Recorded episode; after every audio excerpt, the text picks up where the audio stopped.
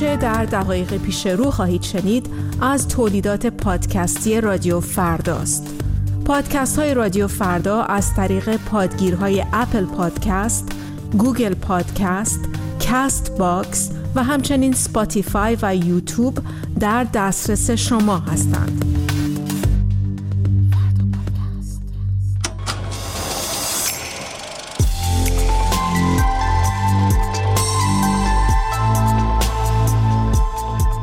پادکست صحنه رو میشنوید و من بابک قفوری آذر هستم.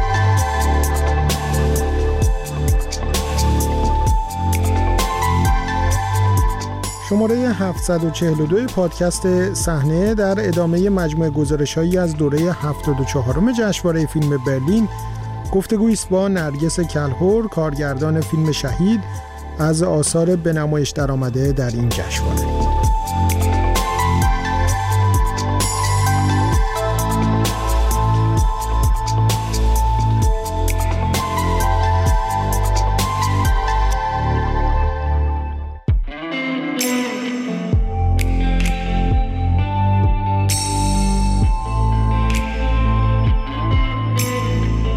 یکی از فیلم های ساخته سینماگران ایرانی در دوره 74 جشنواره برلین شهید به کارگردانی نرگس کلهور بود این فیلم درباره نرگس کلهوره که قصد داره کلمه شهید رو از نام خانوادگیش در آلمان حذف کنه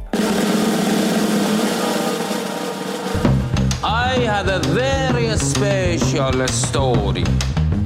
The history for you. Once was a man, the great grandfather of Nargis. نرگس کلهور که فرزند مهدی کلهور از مقامهای پیشین جمهوری اسلامی پاییز سال 1388 با آلمان پناهنده شد. شهید نخستین فیلم بلند او در این کشور محسوب میشه که با ساختاری تجربی روایتی کمتر دیده شده از تاثیر تحولات سیاسی گذشته بر نسل‌های تازه ایرانیان مهاجر رو بیان می‌کنه.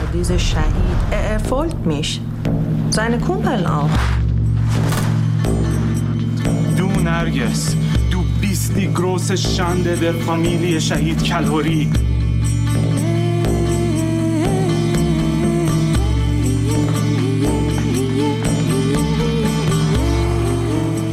نرگس کلهور در روزهای برگزاری جشنواره برلین درباره فیلمش گفتگو کردن.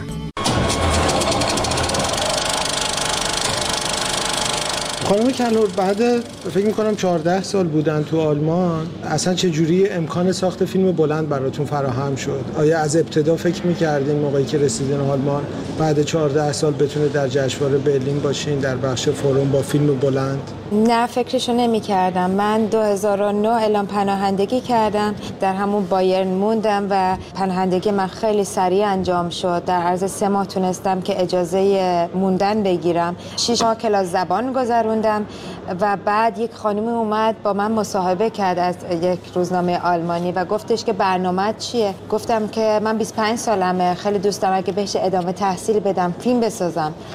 و منو معرفی کرد به پروفسورم در دانشگاه مونیخ که الان در واقع دراماتورگ این فیلم من هست با من این فیلم نامه رو در واقع فیلم نامه شهید رو نوشته. اونجا به من این پروفسور گفتش که تو یک ماه فرصت داری که اقدام بکنی و من در عرض یک ماه اون مپی که می‌خواستن آماده کردم. رفتم دانشگاه مونیخ. قبول شدم ورود یعنی وارد دانشگاه مونیخ شدم 2010 2016 بچه دار شدم یه خود تحصیلم وقفه افتاد. 2019 فیلم پایان نامم ساختم که در واقع مستند بود به نام شهرزاد. و بعد پاندمی شد. وقتی فیلم من رفت سینما و در واقع سینماها بسته شد. و الان بعد از 14 سال و نیم اولین فیلم بلندم توی آلمان تونستم بسازم با تهیه کنندگی مشترک میشایل کارپ و ZDF ایده بار گذشته رو دوش یا هویتی که از گذشته آدم ها ممکنه با خودشون داشته باشم ایده محوری فیلم شماست. حضور در آلمان باعث رسیدن به این ایده شده. یعنی به نوعی احساس می‌کردین در آلمان این گذشته شما مثل یک باری بر دوشتونه و هویت فعلیتون رو در آلمان تحت تاثیر قرار میده. هم در آلمان هم در ایران. من توی ایرانم تراپی کردم و توی ایرانم در موقعیت های قرار گرفتم که به خاطر فامیلیم یک جور دیگه قضاوت شدم. من توی ایران فیلم برداری عروسی می‌کردم فیلم عروسی تدوین می‌کردم که گذران خرج زندگیمو بدم. ولی خب کسی که صاحب اون کار بود ترسید که به خاطر این فامیلی من ستون پنجمم به قرار لوشون بدم عروسی های کارم از دست دادم. این فامیلی اینجا برای من خیلی سرنوشت ساز شد به خاطر اینکه پروسه ای که هر پناهنده دیگه 8 سال طول می‌کشه برای من سه ماهه مثل یک معجزه در تاریخ بروکراسی آلمان صورت گرفت و من تونستم پناهندگی بگیرم. ولی از طرف دیگه این فامیلی واسه من همیشه تا به امروز هست. هرچند که بگم من چهار سال تراپی در آلمان کردم. دیگه بیمه من پول تراپی رو نمیده. ولی یاد گرفتم که حداقل بتونم باهاش زندگی بکنم و فکر می‌کنم بزرگترین تراپی منم اینه که می‌تونم فیلم بسازم.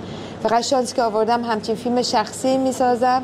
از درگیری خودم و می‌تونه همچین مخاطب عمومی داره. فکر می‌کنم بخاطر اینکه ما هممون یه background ی داریم. چرا باعث تراپی می‌شد؟ یعنی شما چه در شما اتفاق میافتاد این گذشته که شما رو به نوعی روند درمانی هدایت می‌کرد؟ مسئله اینه که من متولد بعد از انقلاب در یک خانواده بسیار کنزرواتیو و مذهبی هستم. من اولا که جنسم معنسه و جنس معنس در یک همچین خانواده مذهبی کلا خب خودش خیلی فرق داره با اینکه اگر یک پسر می بودم. تا 18 سالگیشم باید بگم که برای من بیشتر شستشوی مغزی در یک خانواده بود که اصلا اونها به ما می‌گفتن درست و غلط چیه. من وقتی رفتم سینما خوندم در بهندیش شروع کردم به تحصیل در دانشگاه. تازه اصلا با ایران با مردم جامعه خیابون آشنا شدم. قبلش انقدر نمی‌دونستم دارم کجا به چی فکر می‌کنم یا اصلا باید به چه ایدولوژی داشته باشم. ولی خب برای همه ما اتفاق میفته که وقتی می‌رسیم توی جامعه تازه اون پارادوکس رو می‌فهمیم و تازه همه چیمون رو می‌بریم زیر سال یک مسئله خیلی ساده است من خودم هم مادرم. بچه ها عاشق پدر مادرشونن. هیچ بچه نمی‌تونه از پدر و مادرش متنفر باشه. در اولویت اول همه پدر مادرهای ماها در واقع همه پدر مادرها اول و آخر زندگی یک بچن و این خیلی خودش چلنج بزرگه برای یک انسان که بخواد این این ریشه رو قطع بکنه یا حداقل یک قیام بکنه حتی در ساختار خانوادگی در برابر کسی که در واقع بخشی از ژنش اون آدمه. و این پروسه واسه من فقط در آلمان نبود. این پروسه از ایران شروع شد به خاطر اینکه من طرف اون ایدئولوژی خانواده پدریم و بعد پدرم نبودم و همونجا هم من داشتم در واقع position خودم نشون می‌دادم. ولی پناهندگی من در واقع یک حرکتی بود که لحظه بود این امکان رو داشتم که تصمیم بگیرم. چون این تصمیم گیری برای هر آدمی در ایران به وجود نمیاد. خیلی از ماها این موهبت رو نداریم که تصمیم بگیریم. و این شده یک در واقع به آلمانی میگیم وند پونک شده یک نقطه عطف در زندگی من. در نتیجه فکر کنم من و خیلی از آدمای دیگه مشکلاتمون برمیگرده به گذشتمون و تنها راهمون تراپی کردنه. با یک روانشناس صحبت کنیم چون هیچ بچه دوست نداره که خودشو ترد شده از از ریشه هاش بدونه از حبر خواب زده از انتهای تقدیر. در میان. تاریخ. در میان آن شد در میان این در میان میان در میان آن در میان این در میان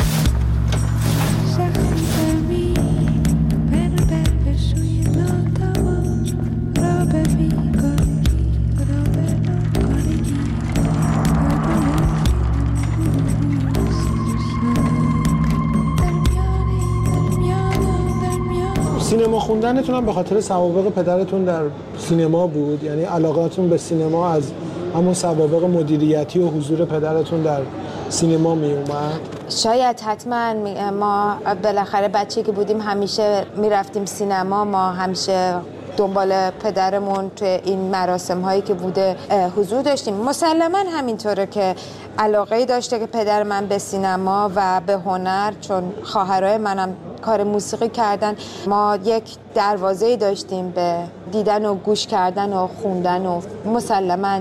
و برای من تنها راهیه که میگم وقتی تراپی جواب نمیده فیلمسازی جواب میده.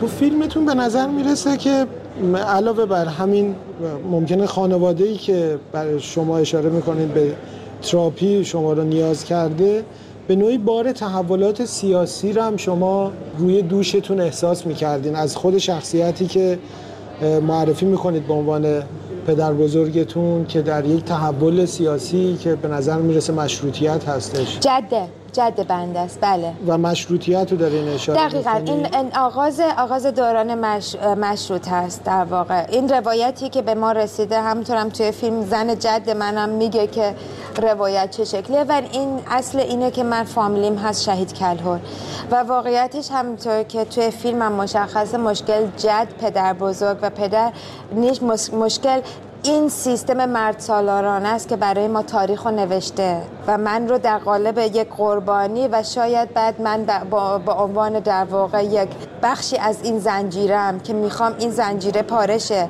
یا حداقل می‌خوام که یک بار صدای خودم باشم.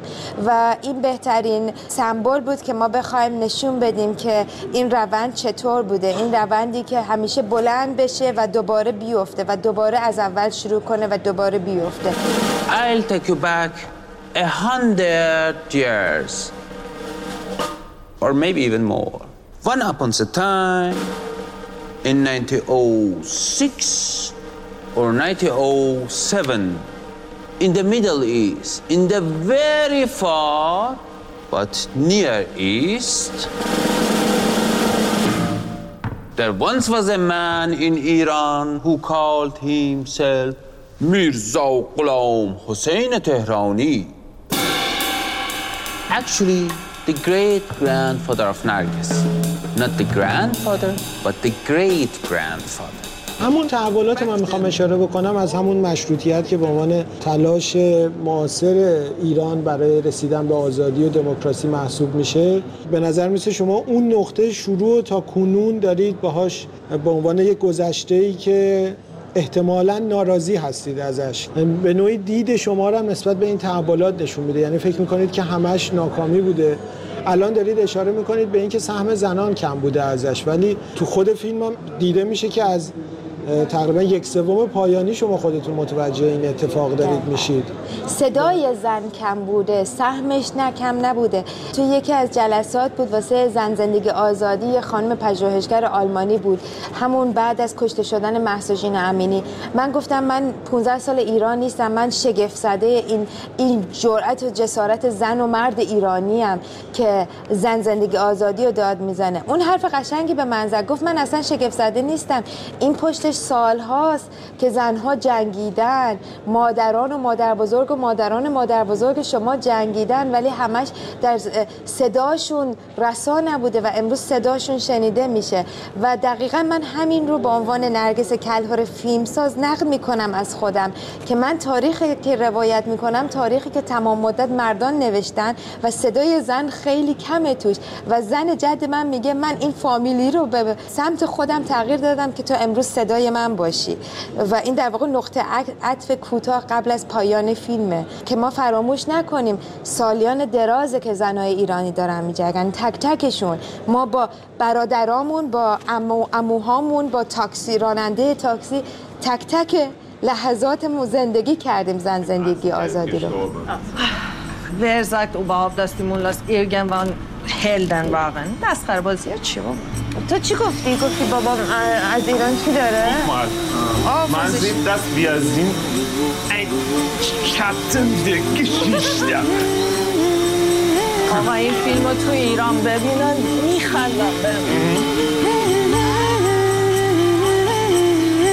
علاوه بر تحولات ایران شما انگار نگاه منتقدانه ای هم به چند موضوع دیگه به خصوص پناهندگی و پناهجویی دارید. وصلش هم با فیلم ممکنه از نظر بیننده دور به نظر برسه و با نگاه و مضمون خود فیلم همراه نباشه. چرا فکر کردید اون موضوع هم باید حتی تو فیلمتون باشه؟ اون موضوع اصلی فیلم منه به خاطر اینکه من فیلم شهید رو برای کسانی مثل خودم و شما و کسانی که در میان میانن در میان این در میان آنن ساختم. من برای کسایی ساختم که نه از اون جایی که بودن کندن نه این جایی که اومدن هنوز رسیدن. دو سه نسله که در اروپایی که سفید پوستان آدم هایی هستن که دارن میان و بچه به دنیا میان و هنوز اون حس تعلق رو ندارن. فیلم من بهانه است اون شهید که بخوام روایت کنم از یک گروه از انسانهایی که قربانی بودند شاید و الانم قربانیان ولی در قربانی بودنشون رتبه بندی میشن. ما پناهنده های درجه یک داریم پناهنده درجه دو و درجه سه داریم. اگر که بلوند باشن background شون مسیحیت باشه willkommen اگر که اگر که کاغذ داشته باشن مثل من عین VIP باهاشون برخورد میشه. یکی هست که بدون کاغذ میاد. فرق بین این انسان ها نیست. اون کسی که داره خیابون رو جارو می‌کنه و اون نرگسی که داره داره توی فیلم برای کارگردان نرگس کلهر رو بازی می‌کنه. اصل فیلم من اینه که ما این چرخه رو باید این چرخه معیوب رو باید قطع کنیم و من تنها یکی از معدود کسایی هستم که تونستم همون که سوال اول شما بود چهارده سال رسیدم به اینجا که به من بودجه دادن این فیلم رو بتونم بسازم. این وظیفه منه که صدای این گروه هم باشم و این گروه کم نیست. این گروه هم گروهی که تو اون پارتای در واقع اون حزب رادیکال میشینن و تصمیم می‌گیرن خب همه اینا رو بس رسیدیم به قدرت بریزیم بیرون. در نتیجه فیلم فقط یک بخشو که بکراند ماست نقد نمی‌کنه یا چیزی که هویت ما رو شکل داده بلکه چرخه که اینجا درش قرار گرفتیم هم نقد می‌کنه که ما در چه شکلی در یک سیستم ریسیستی واقعیتش داریم تمام مدت دور خودمون میچرخیم. ای کاش. ای کاش آدمی وطنش را مثل بنفشه ها در جعبه های خاک یک روز می توانست همراه خیشتن ببرد هر کجا که خواست. در روشنای باران در آفتاب پاک. زمینه های تصویری فیلم هم تا حدودی برای بیننده می‌تونه جالب توجه باشه. بازی که هم با موسیقی میشه هم با طراحی لباس. این زمینه های تصویری فیلم از کجا اومد؟ ایده خودتون بود یا فکر می‌کردید که فیلم از زاویه تصویر و نگاه باید شکل دیگری داشته باشه. من مدت هاست که با آیدین فیلمنامه می نویسم این کار سوم یه چهارم که ما با هم می نویسیم و من 20 ساله که دارم فیلم سازی می کنم فیلم کوتاه تجربی می سازم شاخه که من توش کار می کنم اکسپریمنتاله. یعنی در واقع سینمایی هستش که روایتش خطی نیست. از آب زد. ما ما ساختارها رو میش کنیم و من و آیدین به این نتیجه رسیدیم که تلاش بکنیم این تجربه رو بکنیم. بعضی اوقات هم آدم موفق نمیشه. بعضی هم میشه که ما روایتی بکنیم که همیشه بینندمون رو شگفت زده کنیم. چون دقیقا این همین بخشی از زندگی ماست. از طرف دیگه باید بگم که داستانی که فیلم میگه بسیار غم زندگی ما زندگی غم چه بخوایم چه نخوایم. ولی من خودم بعد از 14 سال به این نتیجه رسیدم که دیگه احتیاج ندارم توی سینما هم این این غم به دوش بکشم. من از عمد فیلمی می‌سازم که بیننده من با انرژی از سینما بیاد بیرون. با اینکه چیزی که دارم میگم بسیار بسیار سوگ بزرگیه. ولی با موزیک با بهره, گرفتن از بکراندی که خب ما داریم توی هنرهای نمایشیمون نقالی و داشتن یک سری موتیف هایی که بالاخره از سرزمینم با من هست من می‌تونم در یک حالت پست مدرن روایت جدید رو توی توی آلمان ازش داشته باشم. همونطور گفتم ریسک داره. مثلا قسمتی که ما میوزیکال در واقع توی فیلم داریم آهنگساز من ماریا موزیک فیلم و قبل از فیلم برداری ساخته که بازیگر من بتونه با سرعت دو برابر لیپسین کنه و بخونه. در نتیجه پروسه فیلمسازی ما مثل فیلمسازی کلاسیک narrative نیست. ما در واقع بخش بزرگی قبل از فیلم برداری تموم کردیم. فقط این کلاژ و پشت سر هم فیلم برداری می‌کنیم So, Frau Nargas Said Kalor. نرگس شهید کلهر. Entschuldigung. Ähm, Shahid Kalor. Ja. Shahid Kalor, das ist Ihr Nachname. Ja. Und Sie wollen das ändern. Ja, genau. Ähm, ich will das شهید raus meinem Namen. فکر می‌کنید فیلم رو پدرتون ببینه چه نظری داشته باشه؟ نمی‌دونم در مورد اینکه پدرم ببینه چه نظری می‌تونه داشته باشه ولی می‌دونم که من مخاطبم. مردم ایران نیستن. مردم ایران صدها برابر بهتر از من فیلم ساز دارن. احتیاجی به فیلم من ندارن. ولی فیلم من برای مردم اینجاست که دارن با ما زندگی می‌کنن. همطورم که می‌بینی توی پستر من کسی شهید رو به فارسی ننوشته. چون فیلم من اصلا در مورد این نیستش که مردم توی ایران ببینن و بفهمن که حال ما چطوره.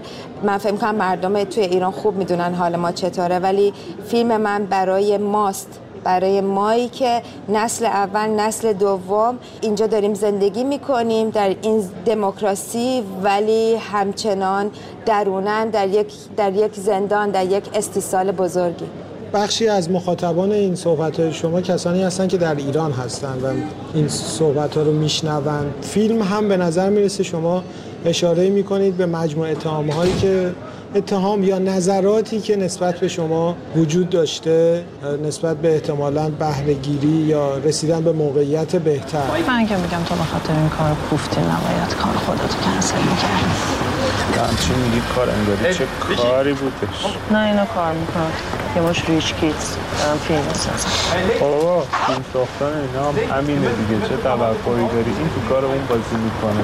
اون یکی واسه یکی طراحی می‌کنه. آخرش هم همه به هم دیگه جایزه میدن میرن دنبال تا موقعی که ایران بودم باباهاشون سیستم در خدمتشون بود. الان هم والا این به نظر من داره نون نبودن باباشو می‌خوره. ریچ کیدز هنر پرور exotic ی diverse الان میگی diverse چرا فکر کردین تو فیلم هم باید به نوعی پاسخ بدید به اون اتهامات یا به اون نظرها؟ نه من فیلم رو اینطور ساختم به خاطر که به نظر من فیلم ساز اولین کس و بهترین کس، کسی که آنتاگونیست باشه. من می‌تونم خودم رو نقد کنم. من نمی‌تونم شما رو نقد کنم. من نمی‌تونم بهارک یا نیمای توی فیلم رو نقد کنم. ولی من می‌تونم خودم زیر سوال ببرم. و منی که خودم رو در فیلم زیر سوال می‌برم من شخص من نیست. نمادی از یک بخشی از ماست. در درون همه ما یک استبداد نهادین است. ولی فکر می‌کنم جسارت این که ما بتونیم به عنوان فیلمساز خودمون رو زیر سوال ببریم می‌تونه می‌تونه یک آغازی باشه برای اینکه بیننده من رو به فکر واداره این ترفند منه که برای شما داستان سرایی کنم. اگر که من بخوام که پروتاگونیست فیلم باشم و بازیگر من آنتاگونیست باشه کل مجموعه فیلم روایتش تغییر می‌کنه. برای همین من اول خودم رو زیر سوال می‌برم. من اول بکراند خودم رو زیر سوال می‌برم. چون فکر می‌کنم که من می‌تونم یک مثالی باشم برای خیلی های دیگه.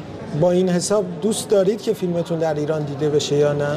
معلومه من فیلم می‌سازم که دیده بشه من تمام تمام زندگیم چهار سال زندگیم شهیده و همیشه مشتاق اینم که بیننده داشته باشه و برای همینم فیلم می‌سازم. واسه همین هر جای دنیا. فقط اینکه وقتی ما فیلم نامه می نویسیم حالا شاید تو ایران این شکل نیست زبان سینمای ایران انقدر بین المللیه که واقعا فراتر از این حرف ولی من دارم تو سینمای آلمان فیلم سازم.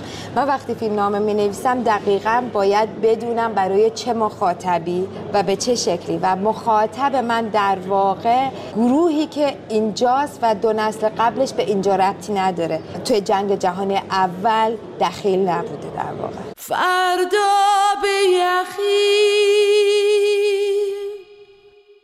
فردا به یخی امروز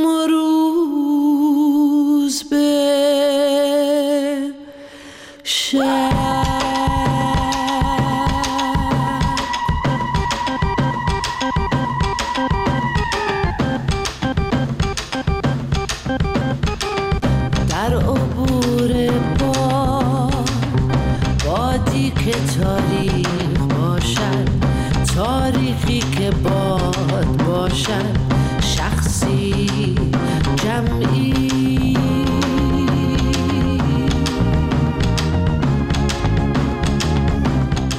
به پایان شماره دیگه ای از پادکست صحنه می‌رسیم. در این شماره صدای بخشهایی از فیلم شهید و موسیقی اون ساخته ماریا بخارد رو شنیدید.